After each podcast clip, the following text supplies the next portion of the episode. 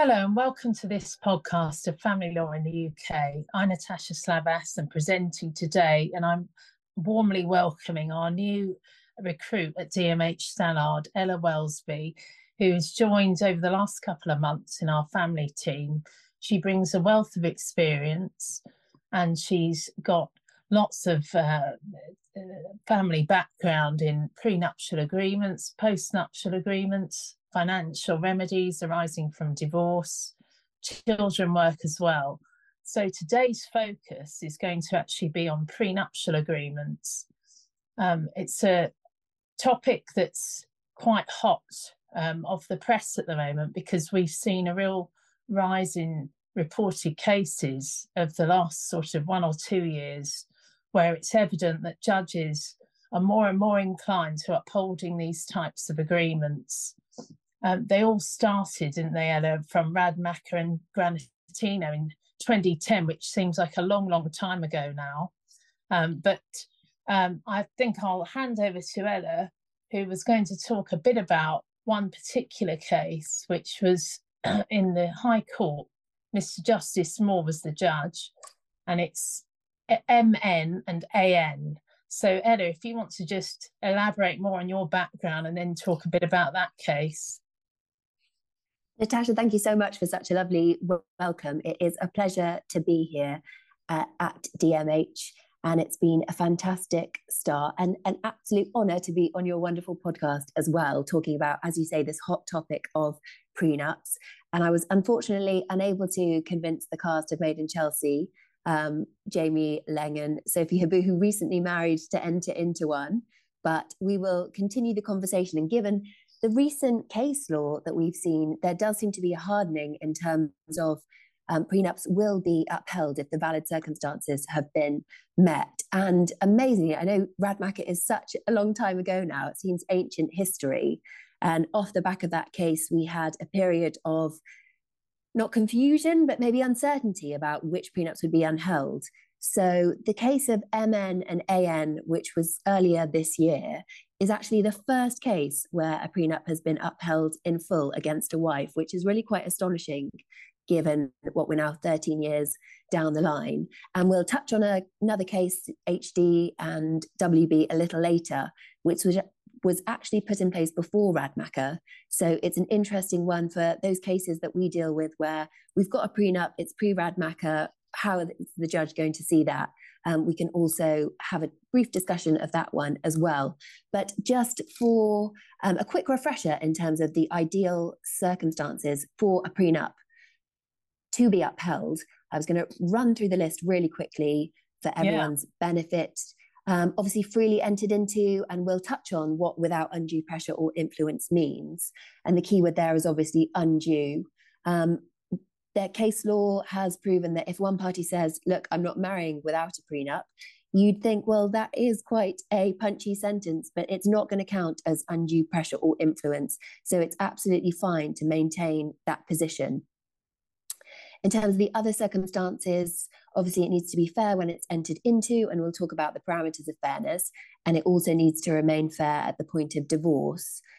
It needs to be signed at least 28 days before the wedding, but we'll see in the case of HD and WB, which we'll come on to, that wasn't the case there. Prenup was signed on the day of the wedding. So again, it's not necessarily a fatal factor if any of these weren't in play, but the more you have of them, um, the stronger the likelihood of the prenup being upheld, especially in light of recent case law. And then the exchange of financial disclosure, the negotiation of appropriate terms, and how long that negotiation takes. And finally, obviously, the need for legal advice. And I like to play a tragic game of how could I avoid a prenup if somebody wanted me to enter into one? Um, and that game has become harder to win now because we'll see that quite a few of the loopholes have closed. So if you pretend you've had legal advice or you hold out as if you have, or you've had the opportunity to take legal advice and you've decided you don't want to, then you can't use it as a get out of jail free card and actually when things go down the tube, say, oh, well, I didn't get legal advice. It's not going to help you out, um, as we will see. But coming on to kind of the main order of events today, um, the case of MN and AN, Moor's judgment, as you touched on. And it will be interesting um, to understand how many people have read the judgment in full. It's quite a long one, but it's quite a good one. There are some twists and turns along the way. Um, but here, wife was arguing um, that she shouldn't be held to the prenup. Um, and as mentioned, husband was completely successful in terms of this was fully upheld. And just to give everybody a quick summary of the facts, husband was 61, successful investor. Wife was 51, and she'd been a homemaker. They married in 2005. So here we are stretching back pre Radmacher. Then husband was 44. It was his second marriage, which is a key factor because he was really clear in terms of saying, I'm never getting married again. He'd had a nasty divorce, he had grown up children, and he made it very clear to the wife that marriage was only going to happen if they had a prenuptial agreement. So, wife, she was 33 when she married. She hadn't been married before, she didn't have any children, um, but she understood that this was the condition of the marriage. They'd met two years previously in 2003, and they'd had a bit of a brief break. Um, they started cohabiting in 2004, and by the time they got divorced, they had children aged 14 and 15. Um, and before the marriage, husband had purchased a lovely townhouse that went into his sole name. And he stressed further that that would become the family home, but it was to be covered off in the prenup. So when the prenup was entered into, husband was worth about 32 and a half million and wife had the sum total of 62,000 pounds in her name. So again, one of the cases that we see quite commonly is where there's that great disparity in terms of respective parties' assets, really opportune time to put a prenup in place. And no, nobody can kind of pull a blinder and have a prenup that's upheld that provides for something completely unfair. And as we know, that's one of the misconceptions about prenups. You can't kind of make yourself immune from the Matrimonial Causes Act and the Section 25 factors, but it's about narrowing the parameters and for both parties having that certainty that, I mean, it may be towards the lower end. So you avoid that acrimony in terms of the potentially very stressful and expensive battle on divorce. You both know roughly what the outcome is likely to be. So, under this prenup, wife was to receive £500,000 a year throughout the marriage, and that went up to a maximum of 12.5 million. And she would also receive 50% of the family home if the parties reached the eighth anniversary of the agreement or if the parties had children. So even though that was purchased in husband's sole name, she was always going to have an interest if they could meet that threshold. So husband wanted to cap any total wife received at 42% of his net worth on divorce. And she was also going to receive £60,000 a year in child maintenance, and that was to be CPI linked, and husband would pay school and medical fees. And they also had a sunset clause. So after 25 years, the prenup would fall away. Now, sadly, the marriage only lasted 14 years. And at that point, husband's net worth was 44 million, and wife had accrued about 600,000 pounds in assets in her own name. And mostly that was from gifts from husband. But at this point, wife was seeking to argue that prenup was pre Radmacher, she hadn't received sufficient legal advice, and she was also running a coercive control and financial abuse argument. Now, husband was looking to enforce the prenup in full, uh, but to avoid any proceedings, he offered wife seven million pounds as a lump sum. And he said that the wife and children could remain in the family home in London until 2030 so as not to disrupt the children's education. And the proceeds of that property would then be divided. He was um, generous in terms of his alternative thinking because he also offered to sell the family home and give wife 11.5 million off the bat. But wife continued to refuse. And at that point, husband went back to the drawing board and sweetened his offer further. Um, but wife rejected that and maintained that she should receive 18 million, which would be about 40% of the total assets. But ultimately, wife received 26% of the total assets. So that included a £7 million Duxbury fund and a 4.75 million housing fund.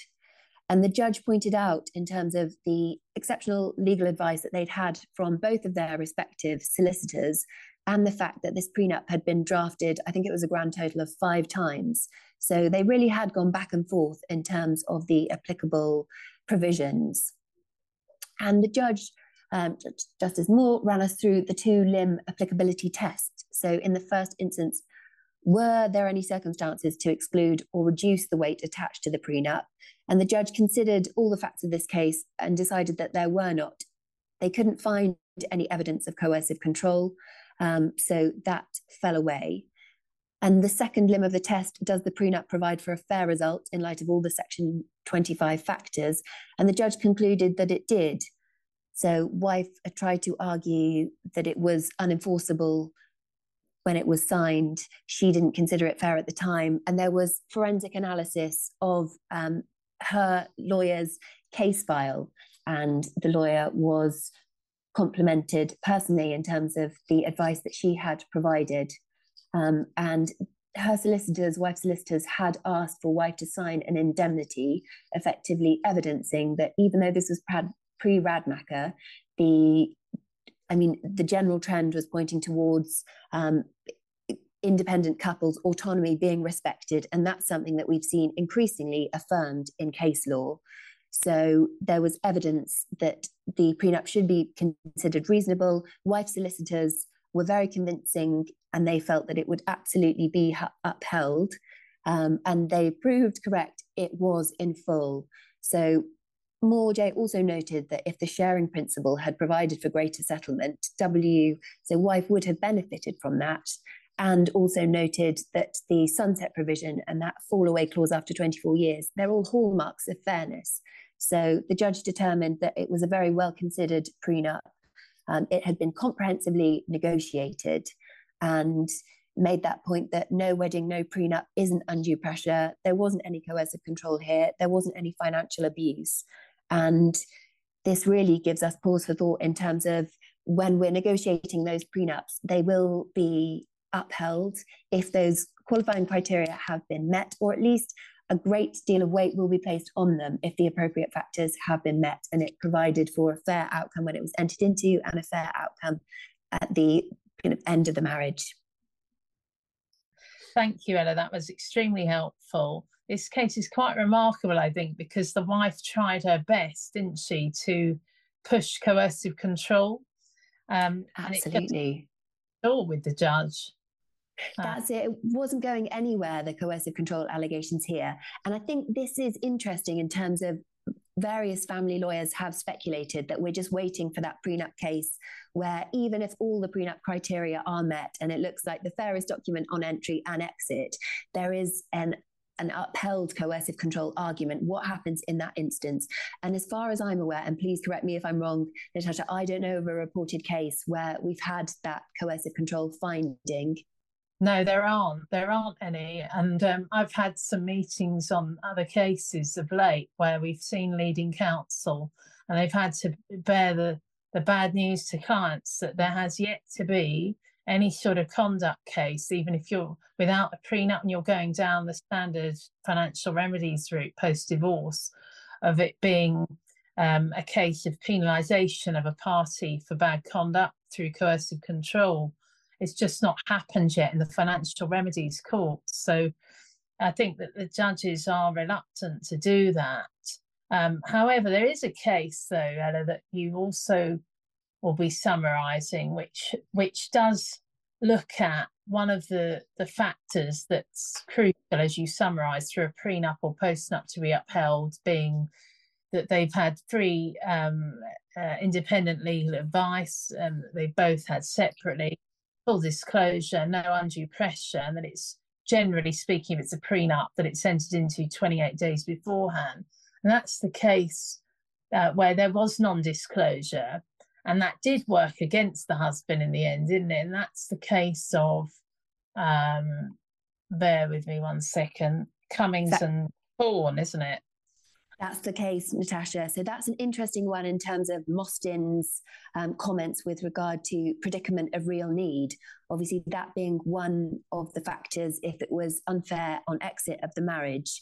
If it left, the prenup left one party in a predicament of real need, um, would that mean that it wouldn't be upheld? And in terms of the interpretation there, it, it has been an interesting one. Um, but Mostyn gave us a quote um, much greater in terms of bookends, um, but saying effectively that if you lead a very Spartan lifestyle, then it doesn't necessarily mean that that is predicament a real need. So I think that is a wake up call for a lot of people in terms of thinking that they would be able to rely on um, the fact that they aren't going to necessarily be able to enjoy the comfortable lifestyle that they had before. And that's contrasted with another case that's recent on prenups, HD and WB, where they tried to look at the predicament of real need, but that was said to be dependent on the circumstances of the case. Um, Absolutely. And that's an interesting case in itself. Again, a 2023 case. So, yeah, judgments are coming thick and fast in terms of um, the independence of autonomous couples should be respected. And if these documents are going to be entered into, then it's not for the judiciary or the court to intervene and be paternalistic in their application of the Matrimonial Causes Act. This is quite a glamorous case in terms of we had a sports couple.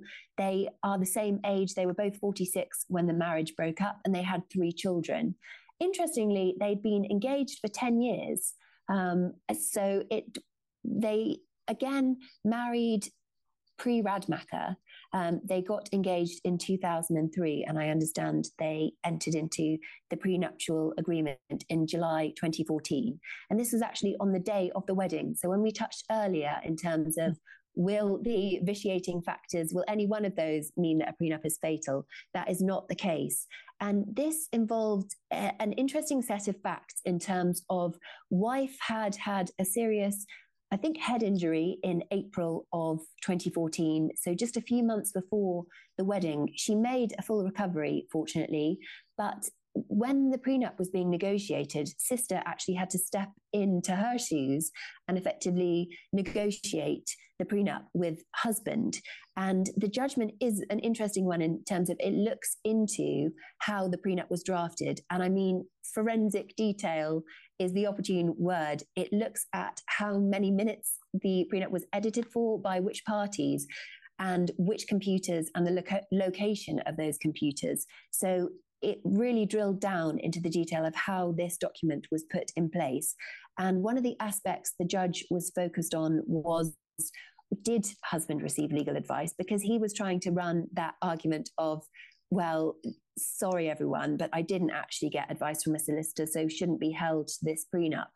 Now, when you look at the prenup, it includes a reference to a solicitor that he had previously consulted in terms of conveyancing law. So again, they looked at the file for the prenup, and it could be seen that husband had been in contact with a solicitor at that firm in reference to a prenup.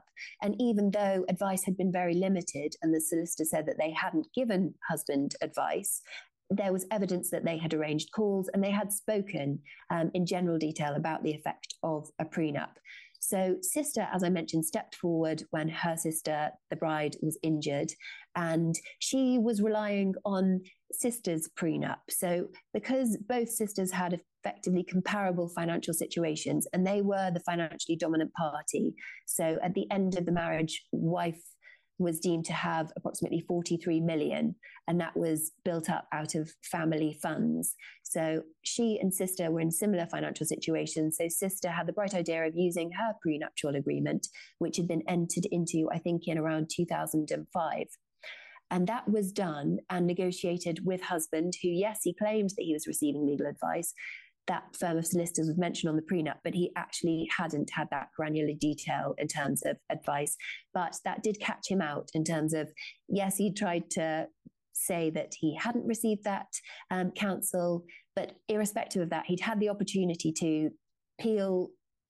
J deemed that he should have taken that opportunity um, if he had wanted to, and he couldn't hold himself out as having done so if he hadn't.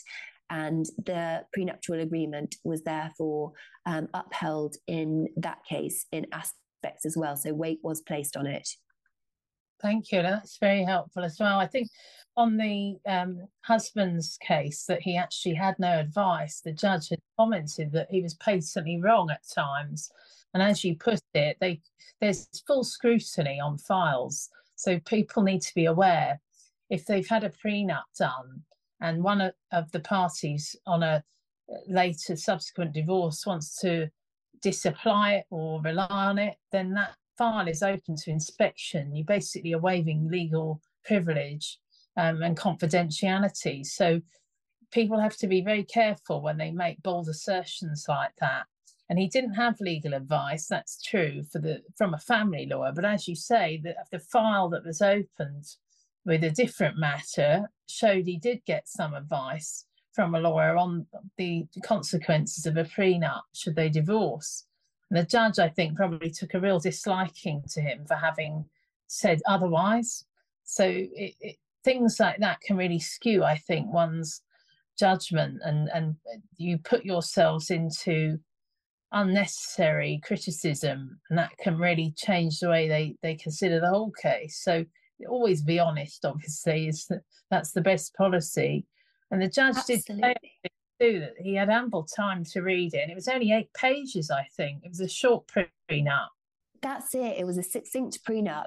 And it was interesting in terms of they really went down into the details. So there was an amendment made, um, which was just before husband sent a draft of the prenup to sister. And you could see that he had updated the percentage that he held in a company, because one of the interesting factors here is that his family, although less wealthy than wife's, required him to enter into a prenup and also had required his brothers and husband, I understand, is of German descent. And this was quite common in Germany to have such an agreement, especially to protect family businesses. But going back to his percentage of interest in the family company, he had tried to say that wife or sister had updated the amendment to say he held 33.3%, but judge wasn't having any of it. And if you look at the amendment, it's 33,3. On the continent, it's common to use a comma instead of a decimal place. And again, wasn't doing himself any favors. No, no, quite. Honesty really is the best policy, isn't it? Um, Absolutely. Well, helpful. Um, that I think summarizes some of the key recent case law on prenups. Um, and I hope you found it very helpful. I think the key takeaway from this is that they will be upheld, even if what are commonly referred to as the upholding principles are not all met. So, in other words, the usual advice of sign the prenup 28 days before, get full um, independent legal advice and go through full and frank financial disclosure. And if there's no undue pressure, you'll be fine. Um, it's not the case anymore. These examples show that vitiating factors, um, you know, can be, you know, they can obviously disapply the prenup if there's non-disclosure. Um, and even if you've you know signed it on the day of your wedding, we can see that judges are upholding the documents because it's all fact specific. Um, so if you're on the fence and you're thinking about getting a prenup, obviously, um, you know they are documents worth considering, particularly if you're a wealthier party, or if you're restructuring your wealth and you've got an independent financial advisor or accountant, and you're embarking on marriage it's it's something that you should definitely think about um, because it's more likely than not than ever now in the current climate of the way family judges are interpreting these documents that they will be upheld. Um, if you're the weaker financial party, on the contrary, as Ella summarised in MN and AN, um, it's not um, automatically following suit that if you say, Well, I didn't understand anything, that you can rely on that. So hmm. be very careful, get legal advice, even if you're not sure and you're worried about the social stigma of it. I understand that. I get a lot of calls about concerns clients have as to the shame or the the the strange sort of negativity there still is surrounding these sorts of documents, but it's worth getting the advice, if anything, and then you can make an informed decision. So thank Absolutely. you, um, Ella, for um, summarising those cases, and welcome to DMH Stallard. We're delighted to have you in the team. If anyone has any questions, or if they wanted to perhaps read up further on any of the cases, Ella has actually done a very useful update, which is on our DMH Stallard website on the case of MN and AN. And it also looks into the background of where pre, prenuptial agreements started. You may find that useful. Thank you for listening. Any questions, you can get in touch with us at DMH Stallard.